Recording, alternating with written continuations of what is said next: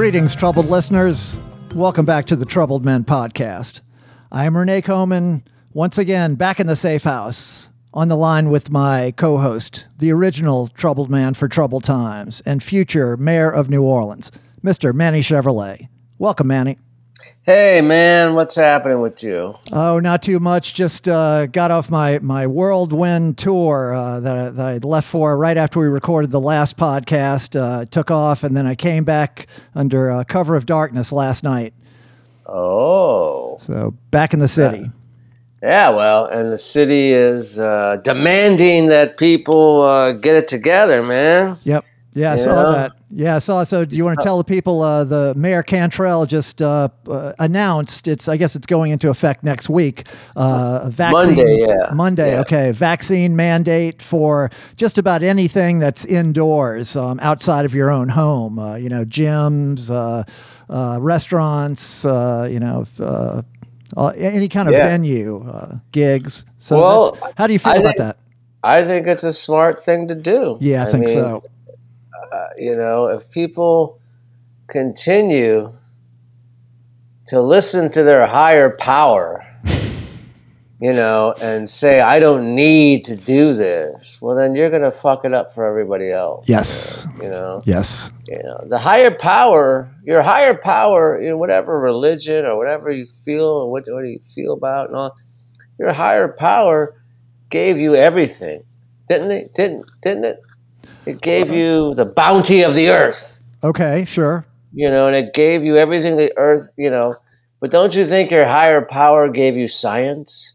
Yes. Exactly. You know, so yeah, your guy, your your God or your your Buddha or whatever, you know, Right. uh, gave you this Yes. to he- use. Yes, yes, he gives us good judgment and and the Yeah. ability to learn and uh, and and uh, draw conclusions. Yes, it's it's not all about faith. Yes, Right. So listen to your higher power, man. And right now, I think our mayor did a great job uh, by doing that. Now, will people, you know, there's going to be people, you know, who are going to like uh, uh, uh, cheat and say, "Oh yeah, I'm vaccinated. Here's my card," and they printed it up on their on their uh, printer at home and Mhm. stuff. So that's that's the nervous thing, you know. Uh, yeah. that's It's the- I, I think the percentage of people doing that will be very small. I mean, you know, what's what's the point of going through all that trouble? You know, I think those people may just get pissed off and stay away, which is another option for them. You know, if you don't Right. if you, if you don't want to deal with this, don't you don't have to come here. You can just stay in your house and leave it to the rest of us. Well, let's hope it, it works because um, they're canceling everything, man. They canceled Jazz Fest. Yep. They canceled Voodoo Fest. Right. They've canceled all sorts of fest. And, you know, the Stones were supposed to come down, Mhm. you know, for the Jazz Fest. And uh, it's all, you know, it's not going to happen now, you know. And, uh, I, I heard because a guy I work with, he's uh, he knows a president of uh, one of the hospitals out in Jefferson Parish. He, he knows one of the big shots there, Uh-huh. and and if this, they need this to spike in like the next seven days. If it doesn't spike in the next seven days, we're in for a, a, a long haul. Yeah. You, You, mean they needed to, to peak and then go start Yeah. going back down? Yeah, yeah, yeah. Right, yeah, they need the peak. Yeah, exactly. To peak, not to spike. To peak in the next seven days. If it doesn't peak in seven days, then we're going to look at we're going to start looking at maybe shutdowns again and stuff like that. Oh The yeah. thing I the thing that pisses me off is that you know uh, my daughter who's in high school she started school this past Tuesday, and I just thought it was the stupidest thing to do. I think why don't you just delay the start of school for one month? Just give it a month. Hmm. But uh, and already first day of school, uh, someone who's a, a, a grade lower than her tested positive.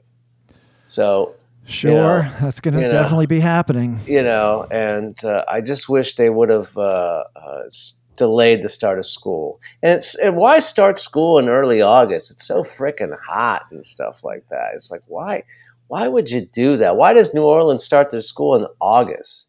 Hurricane season, Right, right. It's so brutally hot.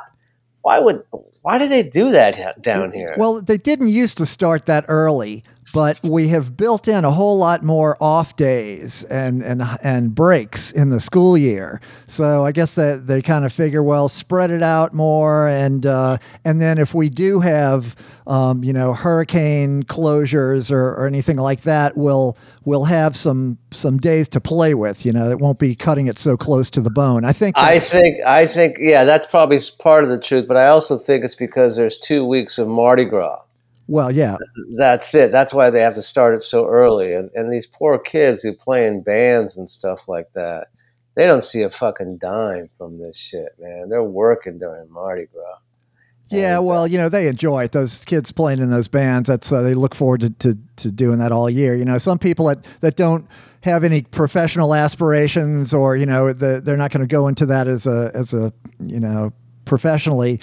Those those parades they march in with the with the high school band may be their biggest performance uh, opportunity of their whole life. You know, so they they, they so they want to be a professional Mardi Gras marching no, band. I'm saying no, no, they don't. They're not going to be professional musicians. So that's their one that that that's a performance experience that may be one of the biggest of their lives because that's that's that would Uh, be the end of it. Anyway, they I know Yeah. I know for a fact that the, the kids don't feel like like uh, you know they're they're being worked worked hard. They they that's something they want to participate in. Well, Well, I don't know. I don't. I have. I, do you know that for a fact? Yeah, well, having, having been in school bands and having been around musicians my whole life, yes, musicians play music because not because someone makes them, but because they they love to play. So even you know people that aren't getting paid will do it, and that's that's why musicians really get paid so so little on the on the whole is that there's always a line of people standing behind you who are ready to do it for nothing. Um, you know, when you were talking about Jazz Fest being canceled, so that we got that news when we were on the road just now on this trip, and we in fact were driving to Minneapolis, and all the gigs had been going great. You know, we played uh, Chicago. It was uh, you know packed house. Now. You know, again, we we made all these plans when we had one set of, uh, of facts on the ground, and then as as things evolved, you, you show up to some of these indoor gigs that are that are totally sold out, and you're like, mm, boy, I don't know. Let's let's see how this works out. You know, I guess it's. But anyway, so so very successful trip, and you know, had feeling good about everything. Riding to to uh, Minneapolis, you get that news: Jazz Fest is canceled. Man, it just felt like like all the energy drained out of our bodies collectively. You know, and you're like okay, got to play a gig tonight. Uh, all right, gonna have to recalibrate. You know, get get my mind right for this. You know, and so we were as as we were riding over to the gig. I I, I thought about this in my hotel room. I said, you know, it, it, it would probably be better off. We'd be better off not to mention. Jazz Fest being canceled from the stage because it's going to cast a pall over the proceedings. You know, people have heard or, you know, they, they will hear, but uh, let's let's not dwell on that from stage and they're like oh that's a good idea renee because yeah we probably would have said something had had you not mentioned that and i was i told them the story that that this friend of mine had, had gone to see uh, Hank Ballard, uh, the inventor of the twist, uh, great, uh, you know, Hank Ballard and the Midnighters at, at Folk City in New York. And she was looking forward to it. And uh, she's there, and Hank Ballard comes out and he says, well, thank you all for coming tonight. I have some bad news, though. Uh, my wife was was killed by an automobile today, but I'm going to go ahead and do the show anyway. and everybody in the room is like, "Oh man, oh geez." So then he starts the starts the set, and you know there he is doing his twist material, and it's just so sad in there. My friend said I, felt bad, so I thought, well, I'll go and dance, and maybe that'll make something better. So there she is, like doing the twist by herself on the, the floor of Folk City. You know. Uh, she said it didn't make it better. It just made it seem more sad that, that one lonely twister out there. So anyway, yeah, you got to be careful what you uh, introduce uh, uh, psychologically there in the in the moment for a gig. So we were able to we were able to get it up and, and had another another uh, terrific gig. But uh, but yeah, man, you like you're, you know dealing with the shit on a daily basis. You don't know what the next shoe to drop is. Well, I hope it drops, man, because I, I, I, I, I like I said, like six months ago, like uh, uh, some of us, like me, will be hoping that we'll be thinking, man, bring back the pandemic, man, because it's so much easier for me.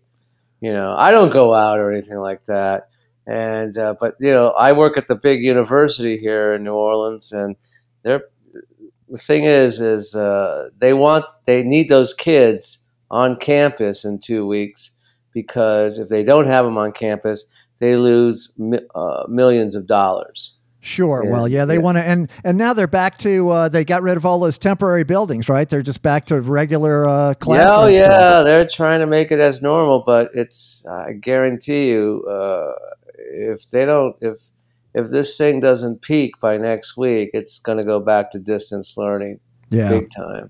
It's going to go back there, and I hope it does because it'll make my job a lot easier. Okay, a all lot right. easier. Right, I hope it goes back to that because uh, you know, you got all these brats coming from all over the country and the world. It's like, I don't get the logic. It's like, you, you want these people here, you know, and how are you, how are they gonna, how are they gonna police it? How are they gonna police it? I don't know. Yeah, it's yeah, great. we're figuring it out as we go along. Seems like, uh, well, yeah, of course. That's a, what else can we do? Um, well, you know, we had uh, we, we've we've been talking. A recurring theme is about the uh, the road work, the sewerage and water board yeah, tearing up the streets, yeah, yeah. and we talked about it a lot the last couple of episodes. Well, we actually had a, a listener, um, a confidential source, reach out to us and oh, uh, confirm our suspicions, and said yes, in fact, you know, because I said seems like they're starting these these projects just to say they started something. You know, they must be getting getting money for each each uh, the each each little uh, section they start.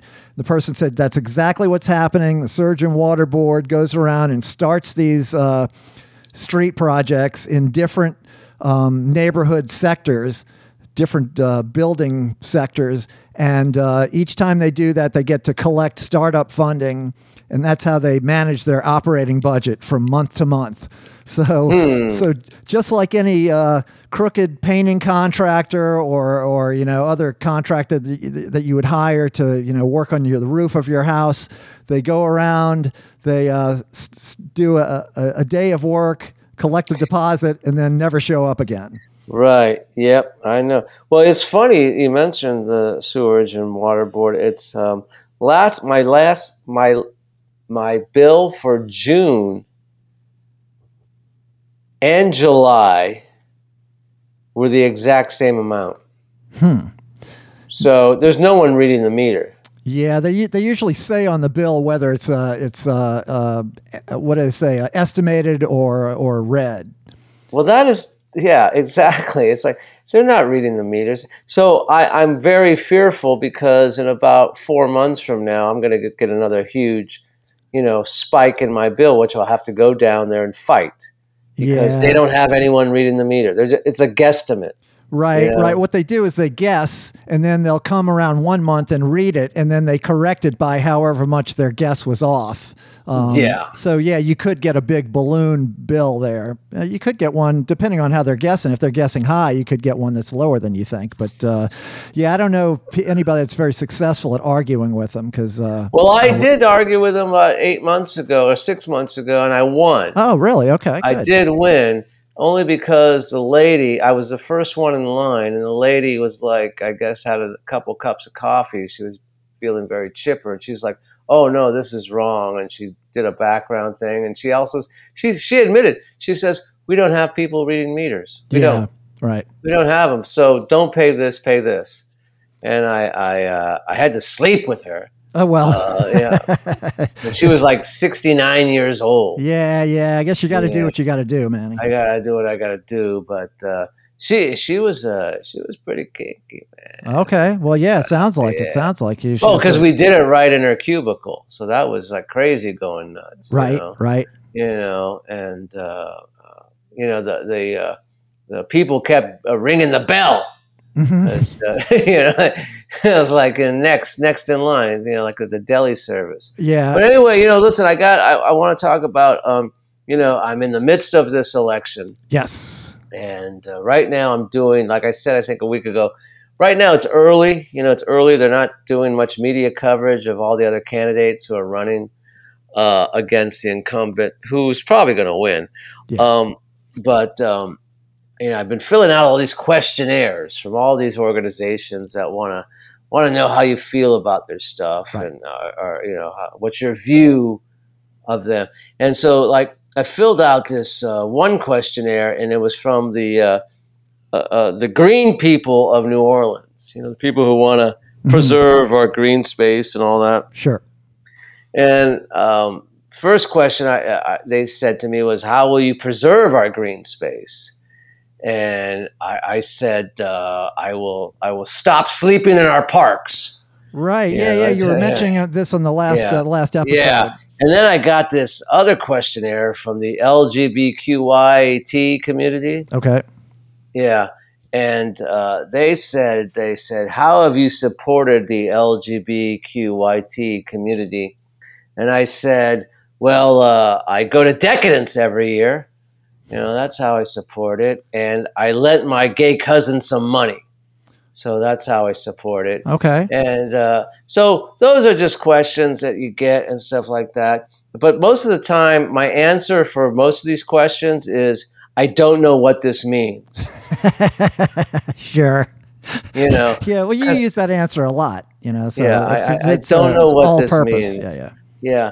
But I was looking back because I had to open my old uh, uh, uh, campaign stuff, and I was looking back at uh, some of the uh, from some of this is like a thing I got last four years ago when it was a runoff between uh, Cantrell and Charbonnet. Remember Char- Desiree? Sure. Yeah. Char- Yeah. Yeah. Yeah. yeah.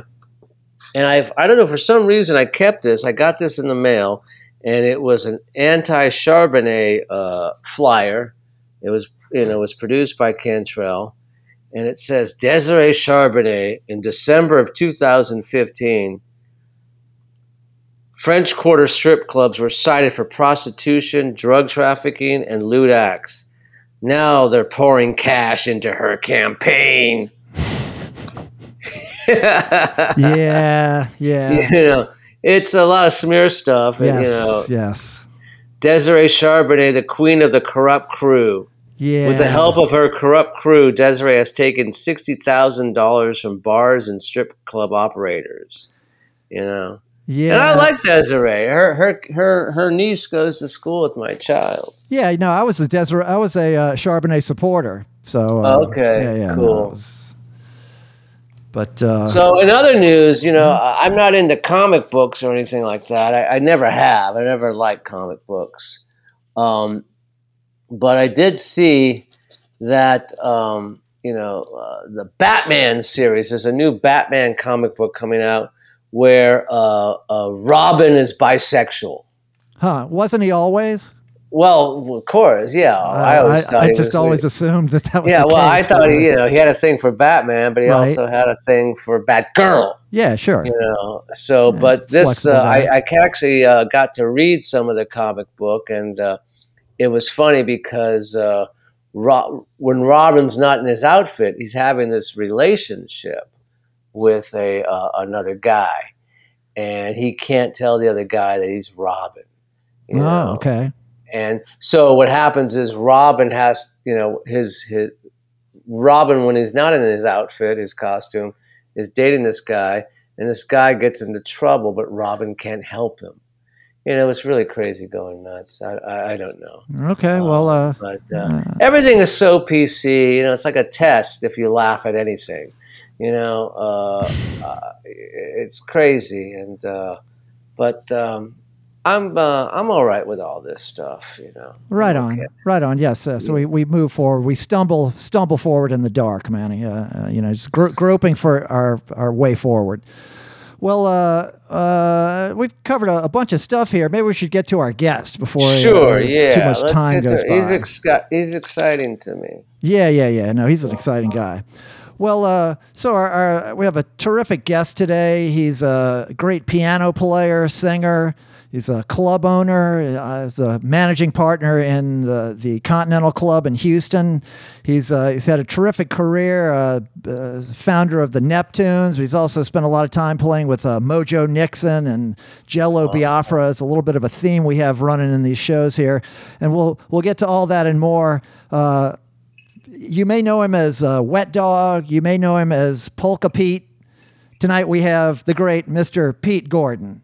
Hey, fellas. Hey, Pete. I tell you what, I, I, I, one of you guys told me you were popular. Where are all the chicks? What's going on here? uh, well, you know, we we we have had a, a, lot of female guests, but some of them agree to it, and I, I think they may listen to a, a, show or two, and then and then sometimes they, they come up with some excuse as to why it's uh, you know maybe they're going to be too busy. Troubled men. But no, Troubled hey, men. listen, troubled men we are.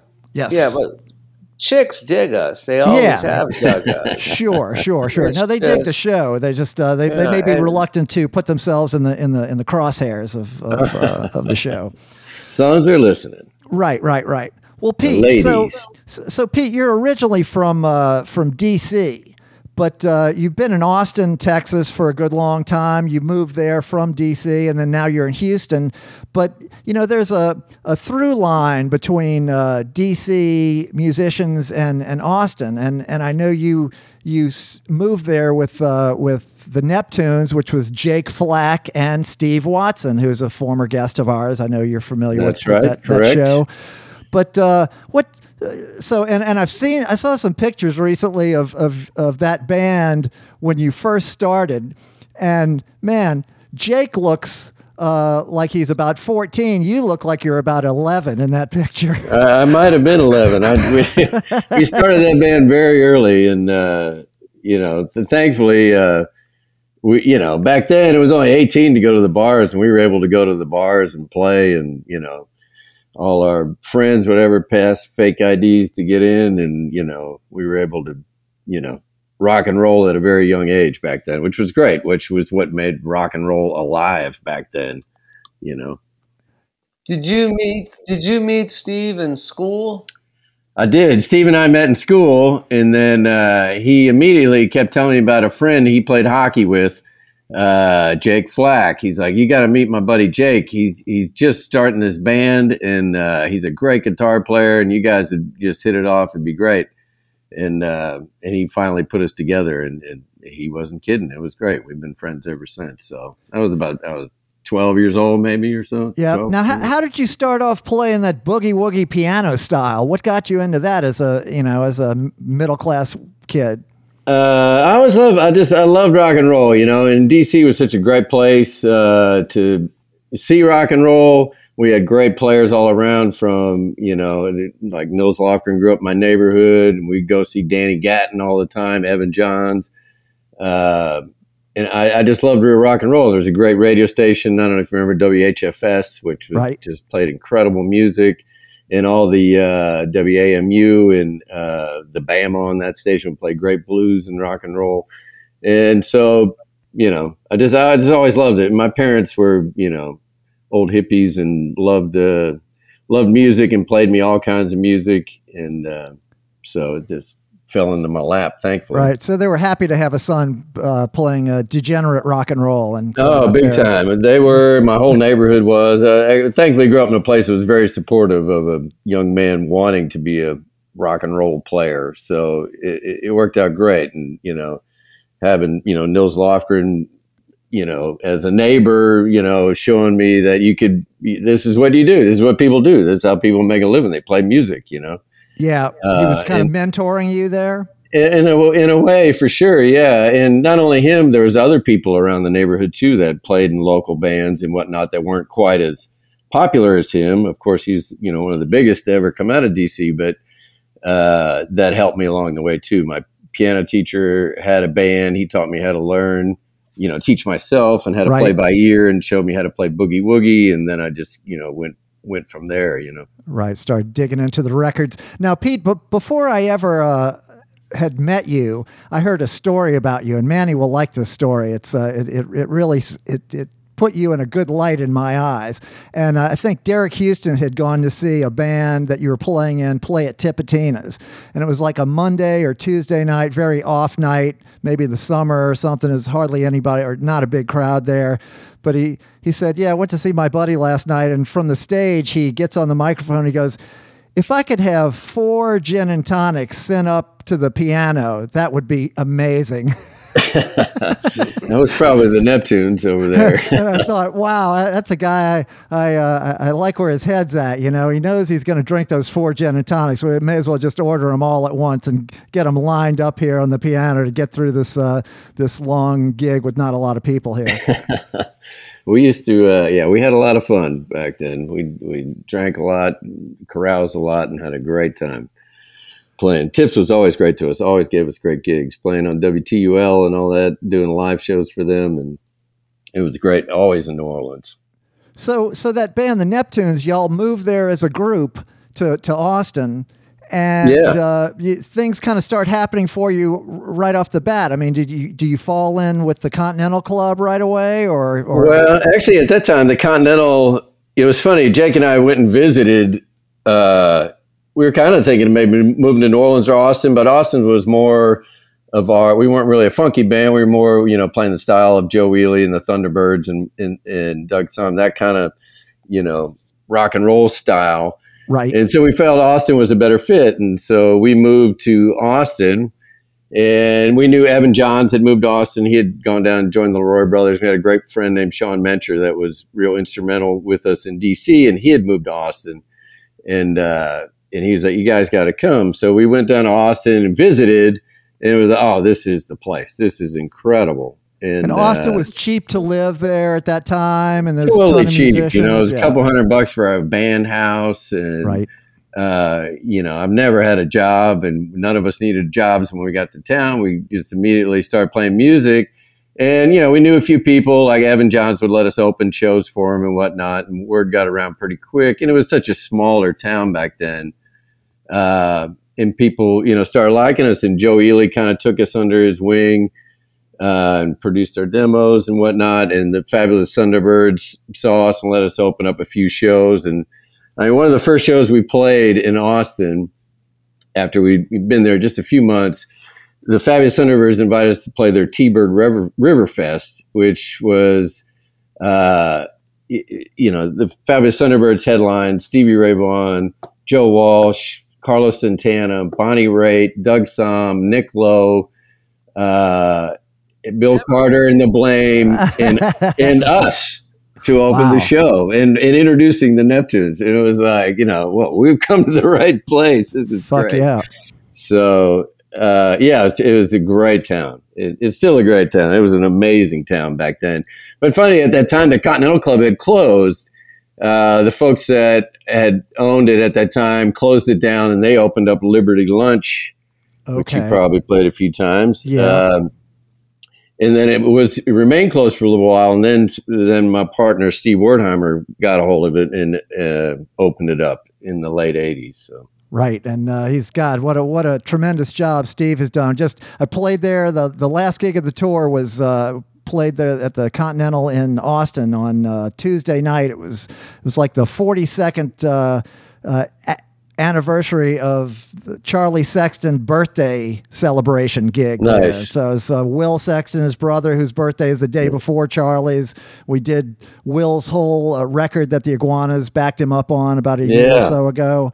And uh, yeah, it was a a great night, man. it's such a great place, and Steve has done an amazing job at it. But you know, when he opened it up, it was it was a struggle down there on South Congress. Yeah, it's amazing being seeing seeing what what you know. Well, Steve always does that, and y- y'all did the same thing in Houston, where you pick a an area that's kind of dying or dead, and you just establish it one business at a time, and you kind of Yeah. work it down the street, and and man, every, everybody goes, Slowly oh, build a neighborhood. Yeah. exactly. Yeah. So yeah, Steve and I became great friends back then. He, the Neptunes were popular of that size of a venue band back then, and Steve would book us, and you know we hit it off immediately and became great friends. So, and remained friends for years and until we decided to go into business together. So Yeah, yeah. well, and and Billy Gibbons uh, gets involved with the Neptunes early on. He yeah, you know we recorded the record. We were thrilled to go cut the record uh, at Riverside Studios in Austin, which where, where Stevie Ray, you know, cut all his hits over there, and even Christopher Cross, people like that, had cut over there, and uh, Richard Mullins was the engineer over there, and we were just thrilled to be there, and had a great grand piano and beautiful thing, and we recorded the record, and we loved it. And then Billy came out and saw us one night, in Houston. Uh, and he he loved the band. He's like, man. And then our record company gave him a copy of the record. Like, what do you think of this? He say, he's like, I think I can do it better. And wow. so we went in and uh, we went we came down to Houston to re-record the record at ZZ Top Studio. Uh, which was kind of funny. We walk into the studio and it's just this kind of warehouse type neighborhood and we walk in and look in the back, and there's the Eliminator, that car that was in every video they had in the 80s. Uh, iconic right. hot rod sitting there in the studio, you know, huh. and all these, you know, like these are the dice that Muddy Water played with, Muddy Waters played with, and they, they, you know, all these pictures of Billy and Dusty and everybody with all these, you know, iconic, you know, blues and guys, and it was just you know overwhelming to be there. But Billy was sure. so cool and great and kind, and uh, you know we we cut our record again at his studio. So. Huh, and the record company paid for that to be to be recut, or, or he just did it for free or something. Uh, Billy kind of just did it. Yeah. Uh, the record company was a startup company, and they didn't really have much money, but he believed in the band and he wanted to do it. And so Nice, uh, nice. Which, which, was cool, and it was his studio. It didn't really cost him anything to do sure. it. Sure. So, so, but then uh, it's not too long after that that record gets recorded that uh, the the Neptunes uh, kind of break up or something. Yeah, we we released the record, and you know the record. Uh, honestly, we should have released the record two or three years before that. We kept trying to get a record deal uh, you know, like Rounder had offered us a deal a couple years before. We probably should have taken it and put the record out or whatnot, you know, and we just kept, and we were still just, you know, since we didn't have a full record out, you know, we had a 45 and some tapes and whatnot, we never really got that much traction. Um, and then the record came out, we're starting to get some traction and some great things written about us, and people are starting to notice us. And we'd been touring the country for the last few years playing in front of everybody, uh, opening up for everybody that would let us, and and you know people were taking notice of us. But uh, Jake felt he needed to do something else, and uh, you know he wanted to, you know, just he was kind of burnt out, and he he said, yeah. "I'm I'm going to take a break," and you know we are like, "Well, we, we can't take a break. I guess this is the end of it," you know.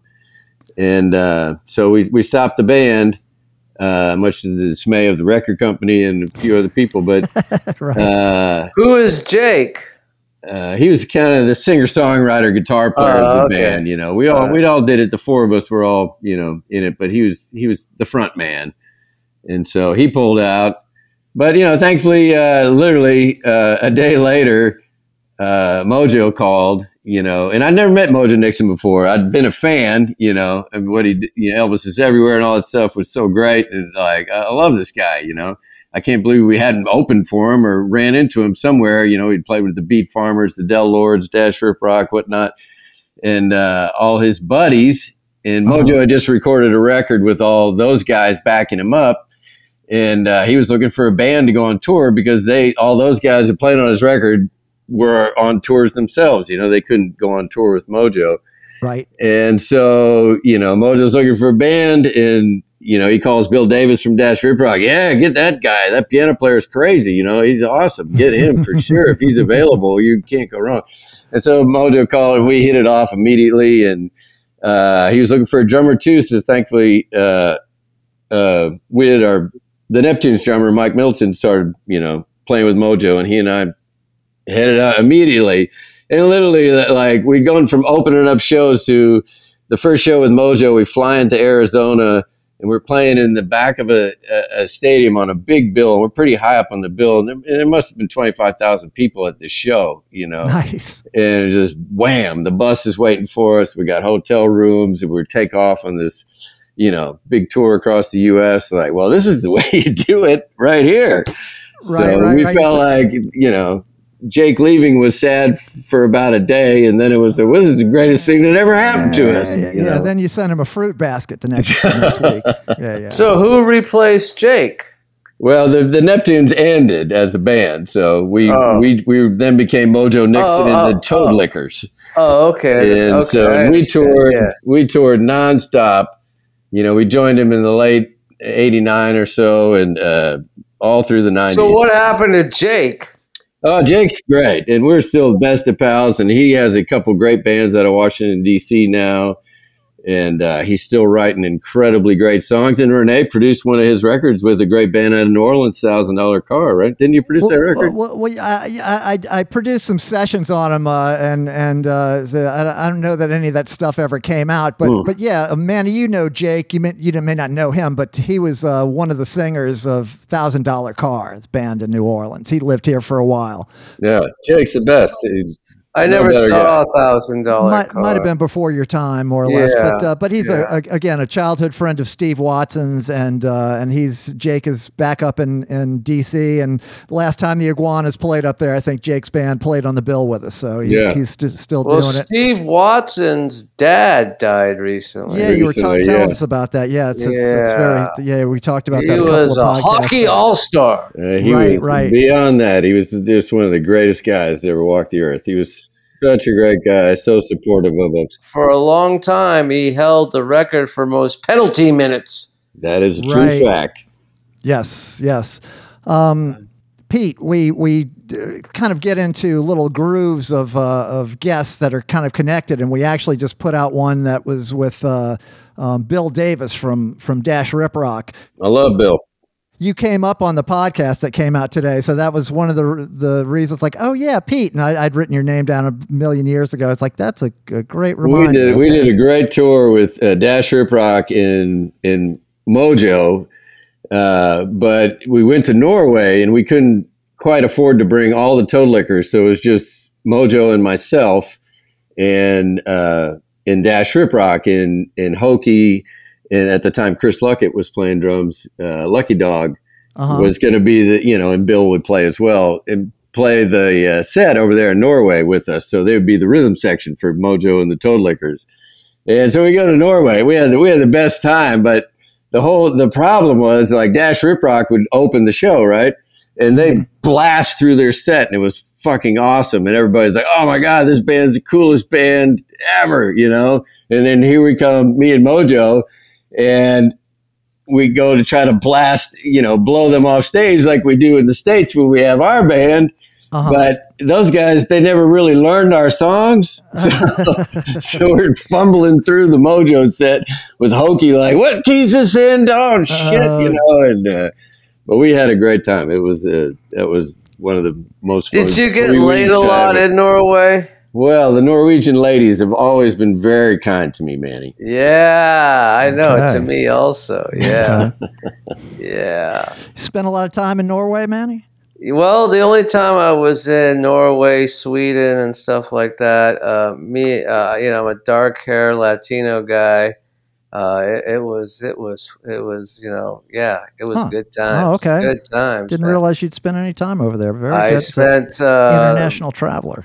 Uh, well, my first time in Europe, I went with my good buddy uh, Jimmy Frank, who's a big listener of the show. We spent some time in Sweden and Norway, Oh, okay. and uh, you know those blonde women, man, they love those uh, dark-skinned, you know, dark-haired guys, and we had, we- you know, we had fun, man.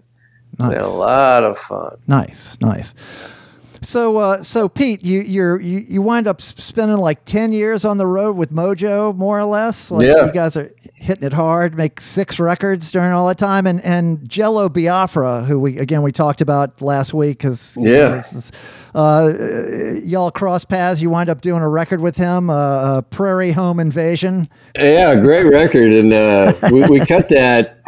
Jello had actually uh, he'd wanted to do something with Mojo for a long time, but then uh, he came out and saw us one night, and and Jello said there's a Mojo Nixon documentary coming out. Uh, uh, it was supposed to be released last year, but the COVID thing messed it up. But it's going to be released this year at South by Southwest Film Festival. But and there's a nice piece in the movie where Jello's like, "Well, I, I really want to record with." Uh, with Mojo, but when I saw them live and I saw Wet Dog playing the piano, I, I had to go and record with that guy. Like so, when, when we made a great rockin' rockin' fun record, yeah, it was great.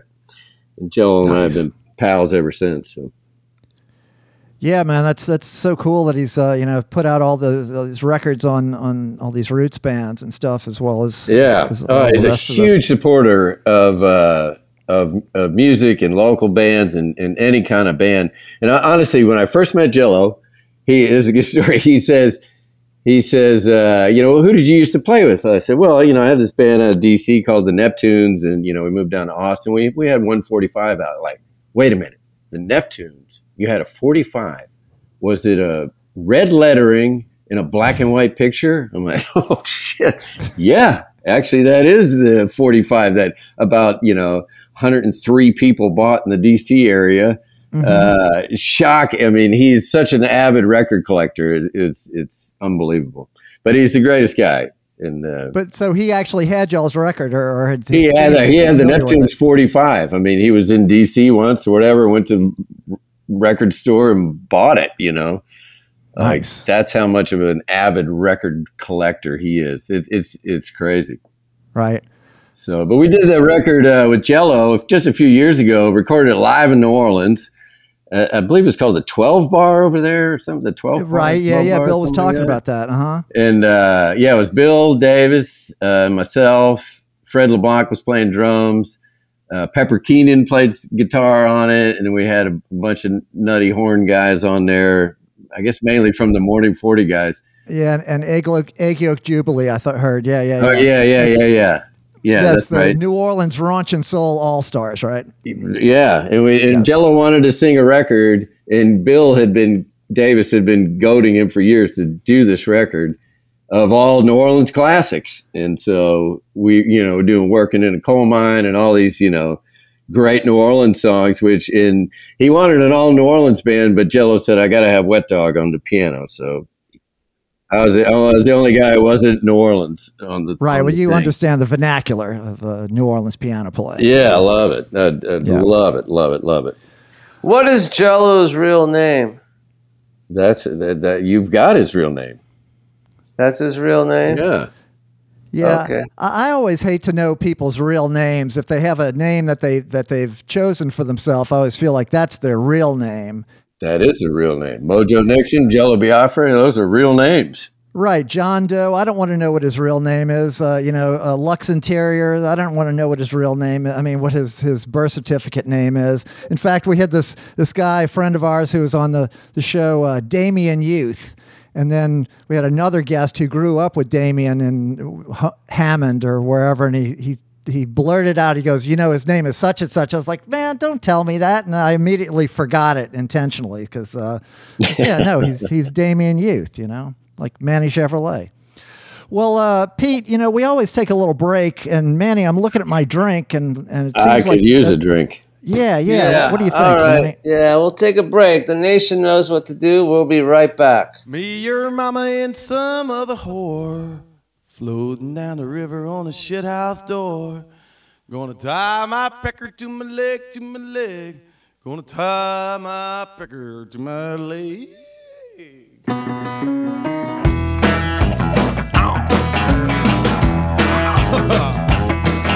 Dad's going steady with the pig in the barn.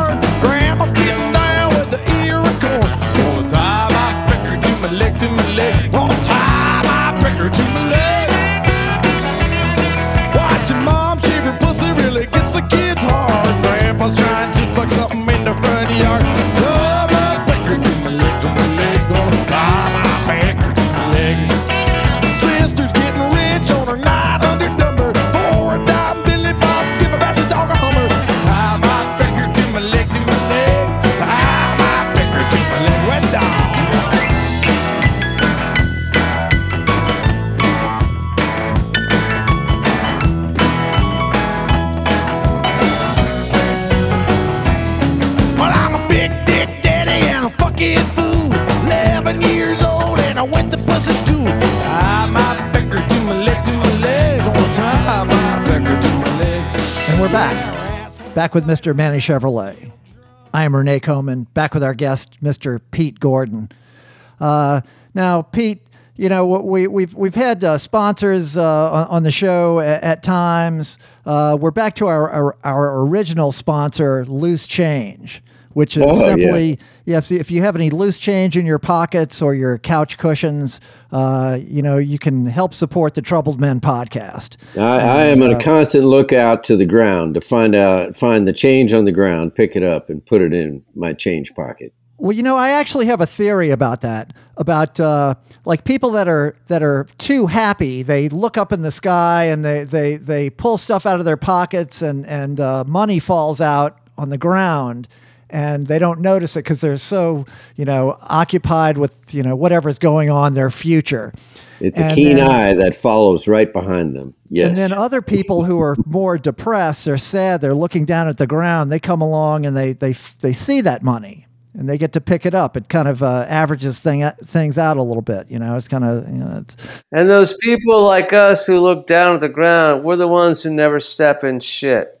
There you go, there you go. You, you don't step in anything, and you and you. I- Yeah. I, I found I found a twenty dollar bill on the, on the ground at the Continental Club in uh, in Oh, yeah. Austin the other night. Yeah, that was. Uh, I mean, if you work in the bar business, definitely look on the ground. I mean, that's where all the money is. You, I learned that at an early age. Yes. Sure, sure. So uh, you know, we, we have the uh, the PayPal account, we have the the Patreon page you can sign up for. You know, it's a listener supported operation here, and uh, you know, if you're enjoying the show, subscribe to it on iTunes or you know wherever you listen to podcasts. Uh, follow us on social media. You know, it's uh, uh, at Troubled Men Podcast on you know everywhere: Twitter, Facebook, Instagram.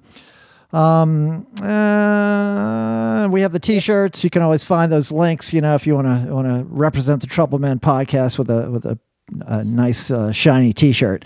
Well, uh, so Pete, um, you know, back to you. So uh, you know, y- you're in Mojo's band for a long time, but you've been in so many great bands. Uh, you know, you're obviously seen as a, a fun guy to be around, great piano player, exciting performer. You've been in you you were talking about the Leroy Brothers. You were you played in that band for a while, right? And I did. Yeah. I'm on one of their records. All these other bands, the New Duncan Imperials, uh, Two Hoots and a Holler. Now, I didn't realize that you were in that band, but I was a huge when the Iguanas first started playing at at uh, in Austin. Um, man, I love that band. You know, Two Hoots and a uh, Holler. Ricky Broussard is amazing, amazing talent, amazing songwriter. He's incredible. I loved him. And we were we were running buds too, which is bad for both of us, but we had a great Yeah. time. yeah. Well, I was thinking, you know, like Ricky can be a volatile guy. I don't know if Mojo is volatile or not, but he's he. I get the impression that he would be, but he's actually abs- absolutely not. He's he's the Okay, most fun guy right. you'd possibly be around at any time, right on. and all about business.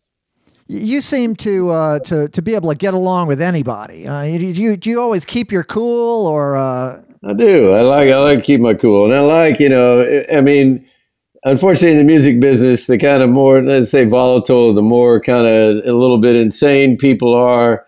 Uh, that's that's where the talent is. It always has been. If you look at the great talents of the world, from James Booker to Thelonious Monk, guys like that, they're completely nuts. you yeah, know? And if oh, you yeah. can't if you can't get along with people that are completely nuts in the music business, you're in the wrong business. right, right, So I love people that are completely nuts. I, I, I, I, even in my social life, I like to surround myself with complete nuts. You know, sure. Well, that's why you're on the Trouble Men podcast. so you know, I, I knew you'd fit right in. yeah, I'm going to get me a T-shirt. Yeah. Oh, oh, definitely. Yeah, I definitely got to got to hook you up with a, with a t-shirt. Um, you and Steve Wertheimer partnered in opening the Continental in Houston.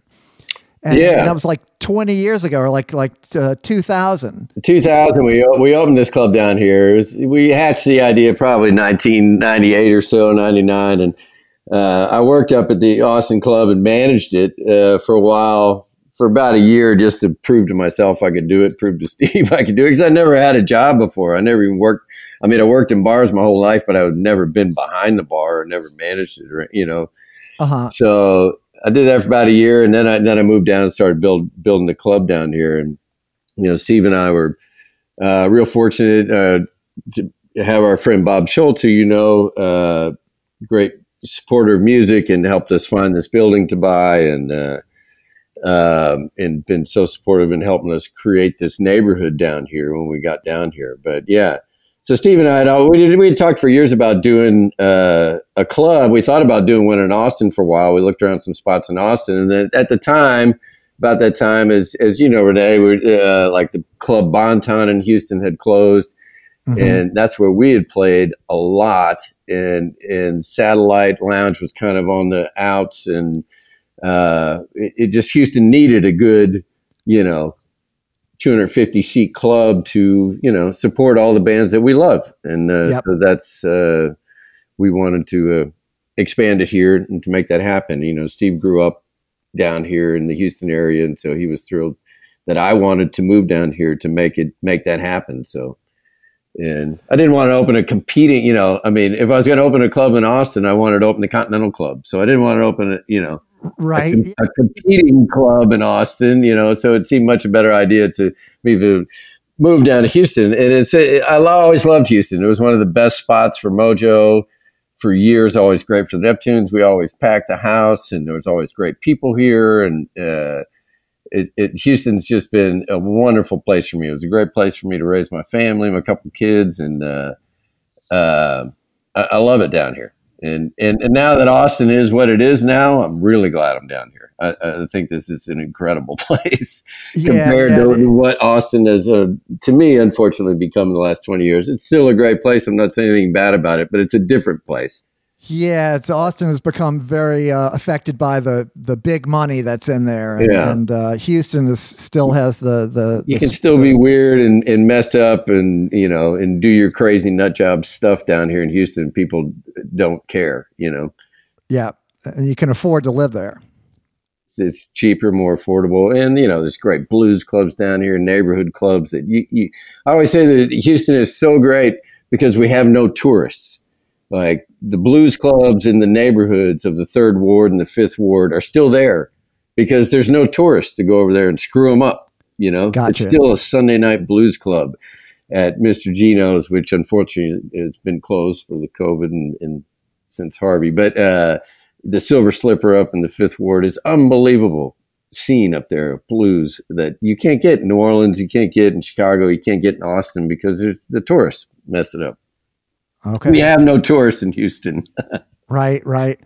Well, so running that club all those all those all these years, uh, you know that that cool head must have have come in handy on on many occasions.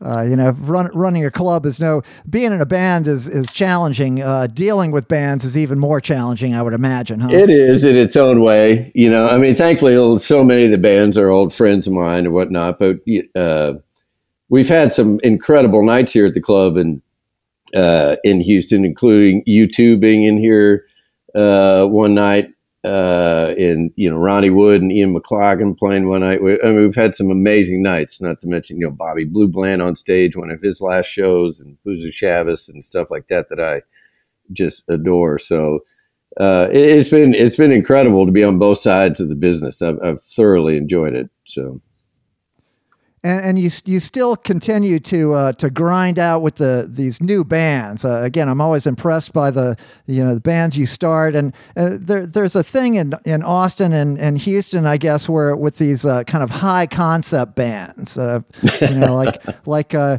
you know you're in this one band, the uh, the Light Rock Express. that is a that is a high concept that uh, it, it, it that started many years ago. But we we started playing those light rock songs from the '70s and realized how amazing those songs are to learn as a musician and to learn all those chords and it, it was just incredible. And we, the more we got into it, we were like, oh my God, we got to start a band around this. And this was before the yacht rock thing or whatever got started.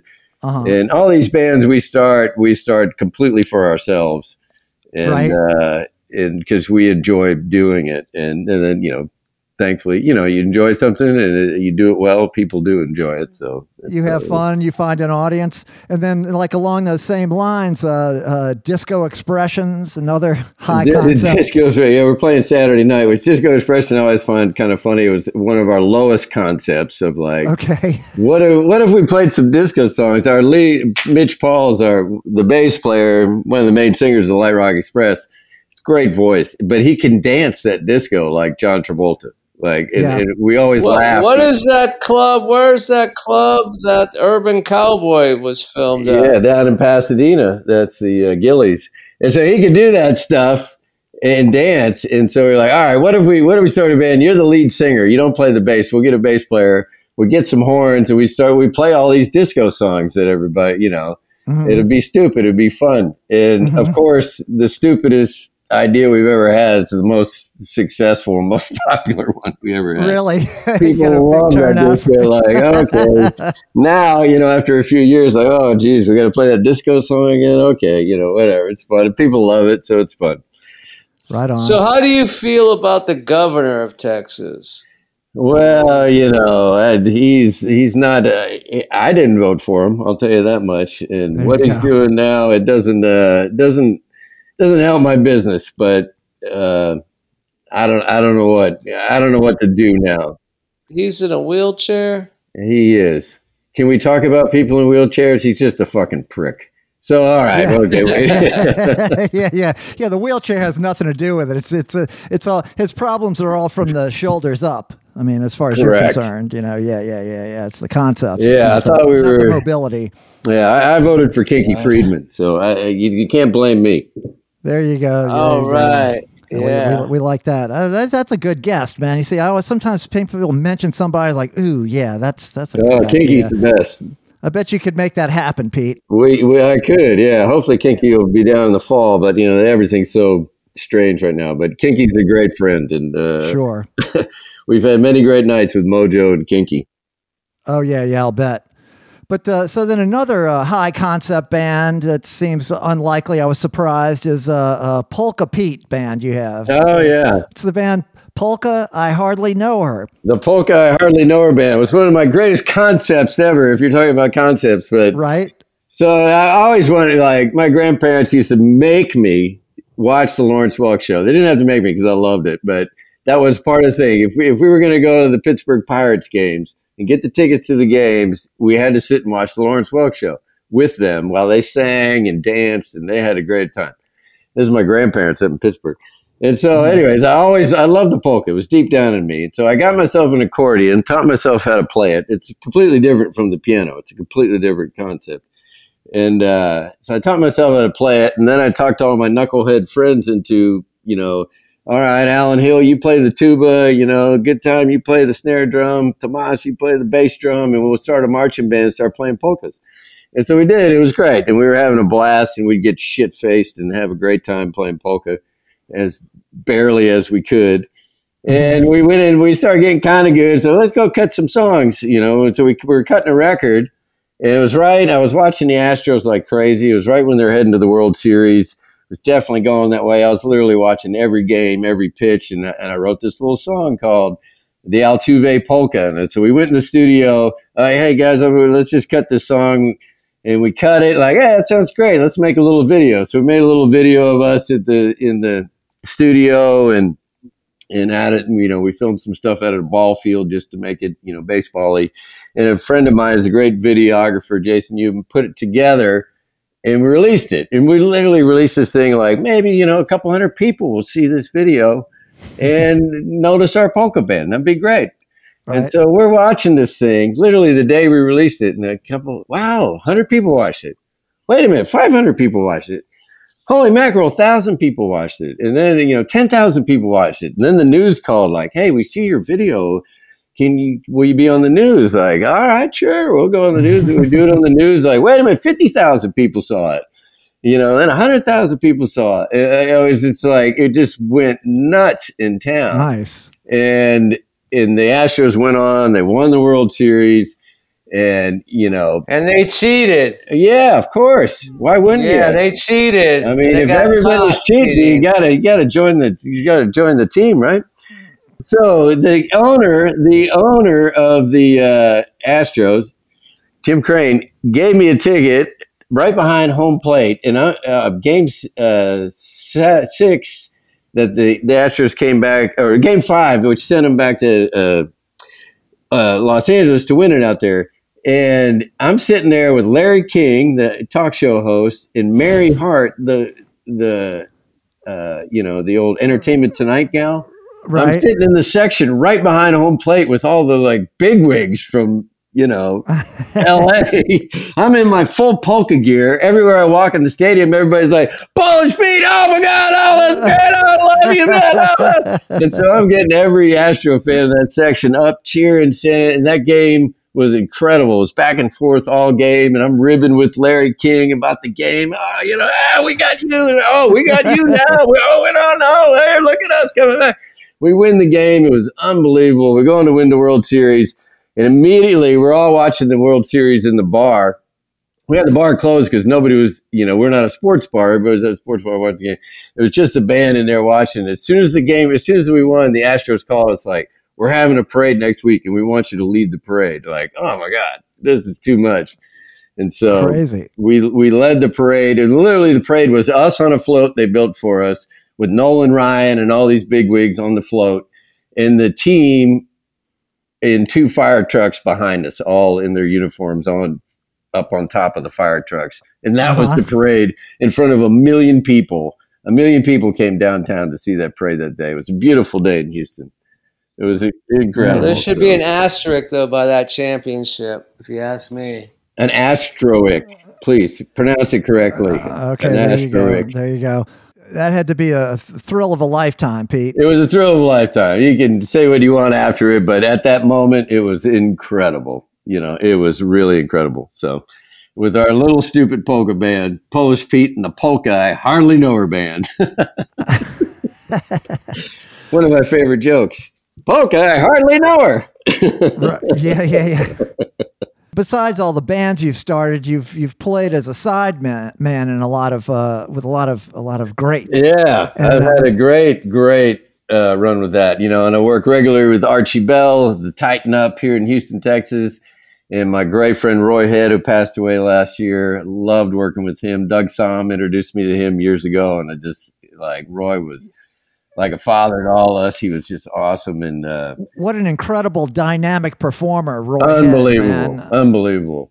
I mean, I've seen him t- go somersault off the front of a three foot stage, land on his feet, and I thought for sure he was going to die. But Roy used to always call me after every gig, like Pete. I want to just say, Pete, I love you. I, I tell you, it was a great weekend, but you know, I just got out of the hospital. My shoulders broke, my head hurts, and uh, I, I can't walk so good. But Pete, I just I had to had to call and tell you I love you, and we'll, we'll do it again soon.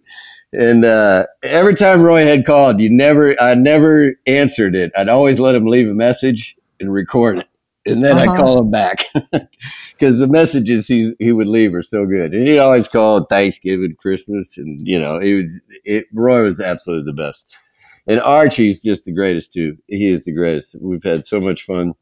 We have a, a big meet and greet show with Archie. He had a little health problem recently, and we got a big show at the club uh, September fourth, uh, where Archie will be there, and everybody in Houston come down and say hi. Uh, Oh, right know, on. Nice. Stroke and so Yeah. to take care of him with whatnot. But yeah, I've also had the great pleasure of playing with Wanda Jackson, who's just the sweetest. Played so many shows with her, playing piano for her. You know, and you know, That's- Wanda Jackson is the most incredible woman out there. She she dated Right. Elvis for crying out loud. Right. I mean, right? she is she is the queen of rock and roll, rockabilly. There would be no ladies in rock and roll without Wanda Jackson. Now, does does Wanda lay a bunch of Jesus stuff on you when you play with her? She Not at keeps that- all. Not at all. You know, she does have that, and she does her little speech at the end when we play "I Saw the Light." But uh, she's she doesn't preach it to you. She tells you that's Right what on. she she likes and that's what she believes in. And if that you know you want to think about it, go ahead. If you don't, don't. You know. Right on, right on. But she's she's an old rock and roller at heart. You know, she's not gonna she's not gonna tell you what to do. Rock and roll is gonna tell you what to do. So. And I, you know, I did have the pleasure of playing with Chuck Berry. Yes, I was just about to ask you about that. Tell us the Chuck Berry, because of course, notoriously, Chuck Berry uh, didn't ever carry a band. Never carried a band, and I do have one of the distinct honors. Uh, you know, promoter put us together, and we played uh at the Galveston Mardi Gras, which uh, was a big outdoor show, and you know, Mhm. thousands of people out there on a big stage, and and we played in in you know, Chuck, of course, pulled up behind the outdoor stage, handed a briefcase of money. He counted it all in the rental Mercedes that he had driven down from Houston, and then okay, he he will go on stage and play. The money's all there. He came on stage, we played, but it, you know, it was all kind of weird before him. but once he hit the stage, and we really worked hard to play Chuck Berry songs like they should be played. And every, you know, people think, oh, it's just one four five, it's no problem. No, but if you listen to Chuck Berry songs, you need to know how to play them properly. Like, yeah, it's very specific. You know, the, the the bass player is often playing in two. He's not playing in Right. four. You and- can't just boom, boom, boom, boom, boom. You can't just do that. You have to know what's what the song is doing. And we did all that homework, and and I've been playing that stuff my whole life. I love Johnny Johnson, Lafayette Leake. I love that style of piano. Yep. And uh, and so he loved it. He absolutely loved it. He was there's so many great pictures of that show. Him over smiling at me, coming around the edge of the piano with me and then I had the ultimate. Uh, you know, I didn't really get to talk to him after the show, and uh, I will say we uh, we vamped. He got off stage and got into his car, and, and like we couldn't get a picture with him after the show, and uh, you know, and it, he drove off. I mean, like that was his thing. He was driving off while y'all were still playing. Yeah, and when he but when he came back to Texas a couple years later uh, at the Paramount Theater in Austin, he asked for me. Wow. And so I, I couldn't have been more thrilled. And on that show, you know, there's a beautiful grand piano on stage, and uh, he- he was all smiles that night. And I got to hang out with him backstage, and Pinetop Perkins was back there too, and the two of them were just talking old times, and it was uh, just a, a great night. And he was Wow. he. I got some amazing pictures that night of him coming around and playing with me on the piano and smiling and just loving every minute. So Right, and appreciating that you had that you love the music enough to to know how to play it. really Yeah. play it the way he likes it played. So yeah, that was that's one of my greatest moments ever. Oh, I'll bet, man. I'll bet. And then and then you you you worked with the uh, the R and B wild man Andre Williams. Andre, yeah, Andre was uh, absolutely. You never knew what you were gonna get with Andre, and but it was always great. I mean, like I said, I love nut, nut jobs, and I love you know, and Andre never let me down. And my buddy uh, Skipper, who owns Pravda Records up in Chicago, started working with him, and so he would bring him down. Just Skipper and Andre would come to Texas, and we would put the band together da- down here, and and you know do Dallas and Houston, Austin, wherever we could. And uh, you know, in the early days, Andre was just you know as as drunk as he could be. You know, he always needed to go get Shorty out of jail, which was means go to the liquor store and get him a fifth of Bacardi right now. You know, I need to get Shorty out of jail. Like, oh, okay, go to the liquor store. But he always put on a great show, you know, and, and always to the nines. But it was off stage when he was drinking that it was like, whoa, this is, we're on a whole new level here. You're dealing with something else.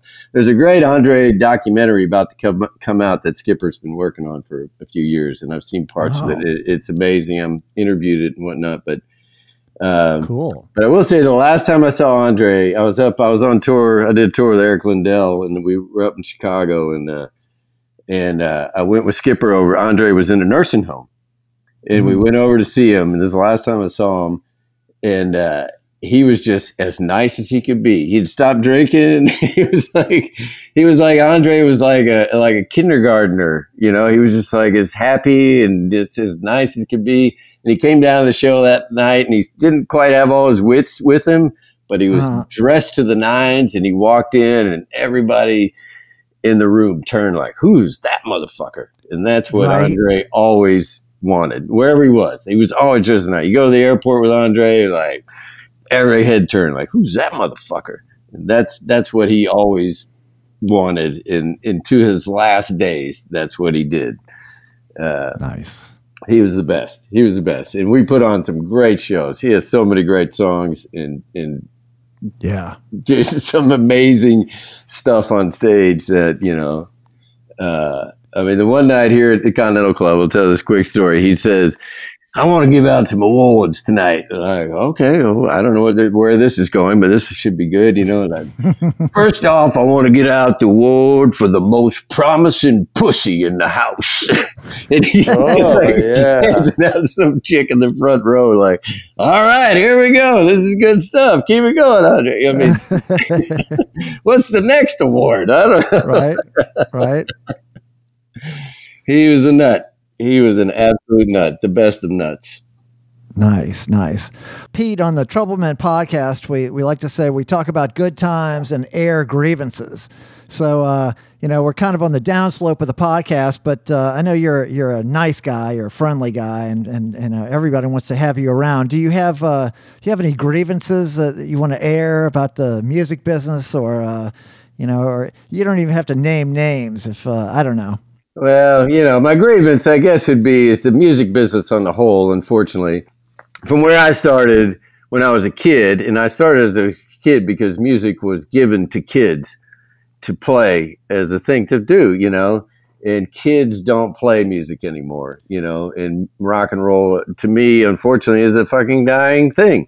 It's not a sustainable thing if the kids don't play it anymore. The kids want to do you know, gaming or, you know, rapping or beats or whatever they're doing, you know, DJing. It's just not a thing anymore. And that, that bothers me. And that makes it hard to sustain the clubs, you know, into, if you're not, if you're not having the kids come out, you're only having the older folks coming out and that doesn't, you know, that's a dying thing. So, you, you don't have the next generation of bands uh, doing it. You don't have the next generation of of uh, fans who Right. relate to those bands. Who to or who look up to them and like, wow, that band, I just discovered this band. They're 20 years older than me, but they're awesome, you know, and I'm going to see them. Like when I was a kid and saw Bo Diddley or whatever, you know, like right. that is, you know, i just don't think that happens nearly as much anymore.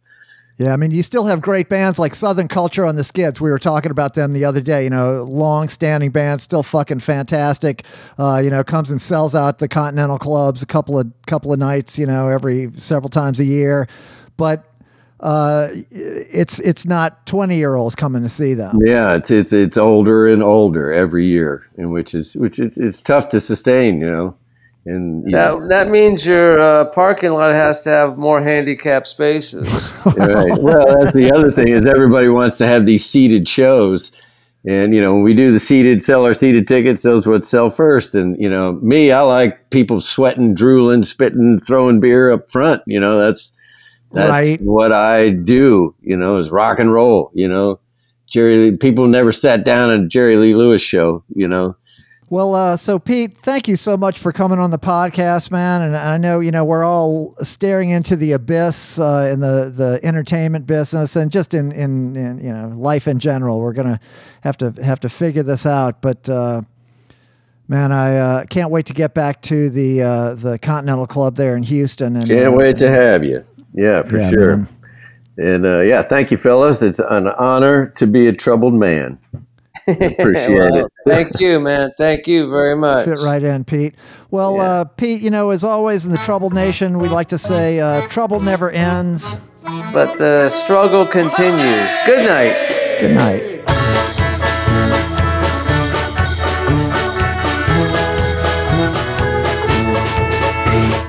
Not too short, he's 10 feet tall. Comes to bat, he hits the ball. Let's all cheer out Altuve. Hand, has the crown, he's our man. Let's all cheer out Altuve. Hits one here, hits one there, hits everywhere. A double over here, home run over there. Hits one here, hits one there, hits everywhere. Let's all cheer out Altuve. Hits the ball where they ain't in our town. He's a saint. Let's all cheer Altuve. He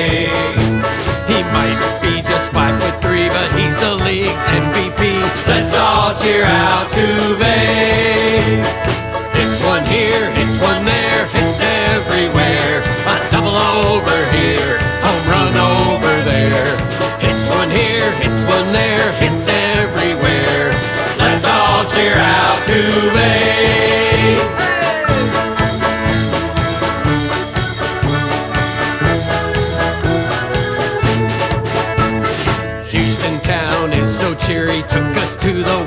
Series. Let's all cheer out Duvet. The Dodger team will be so blue when Jose.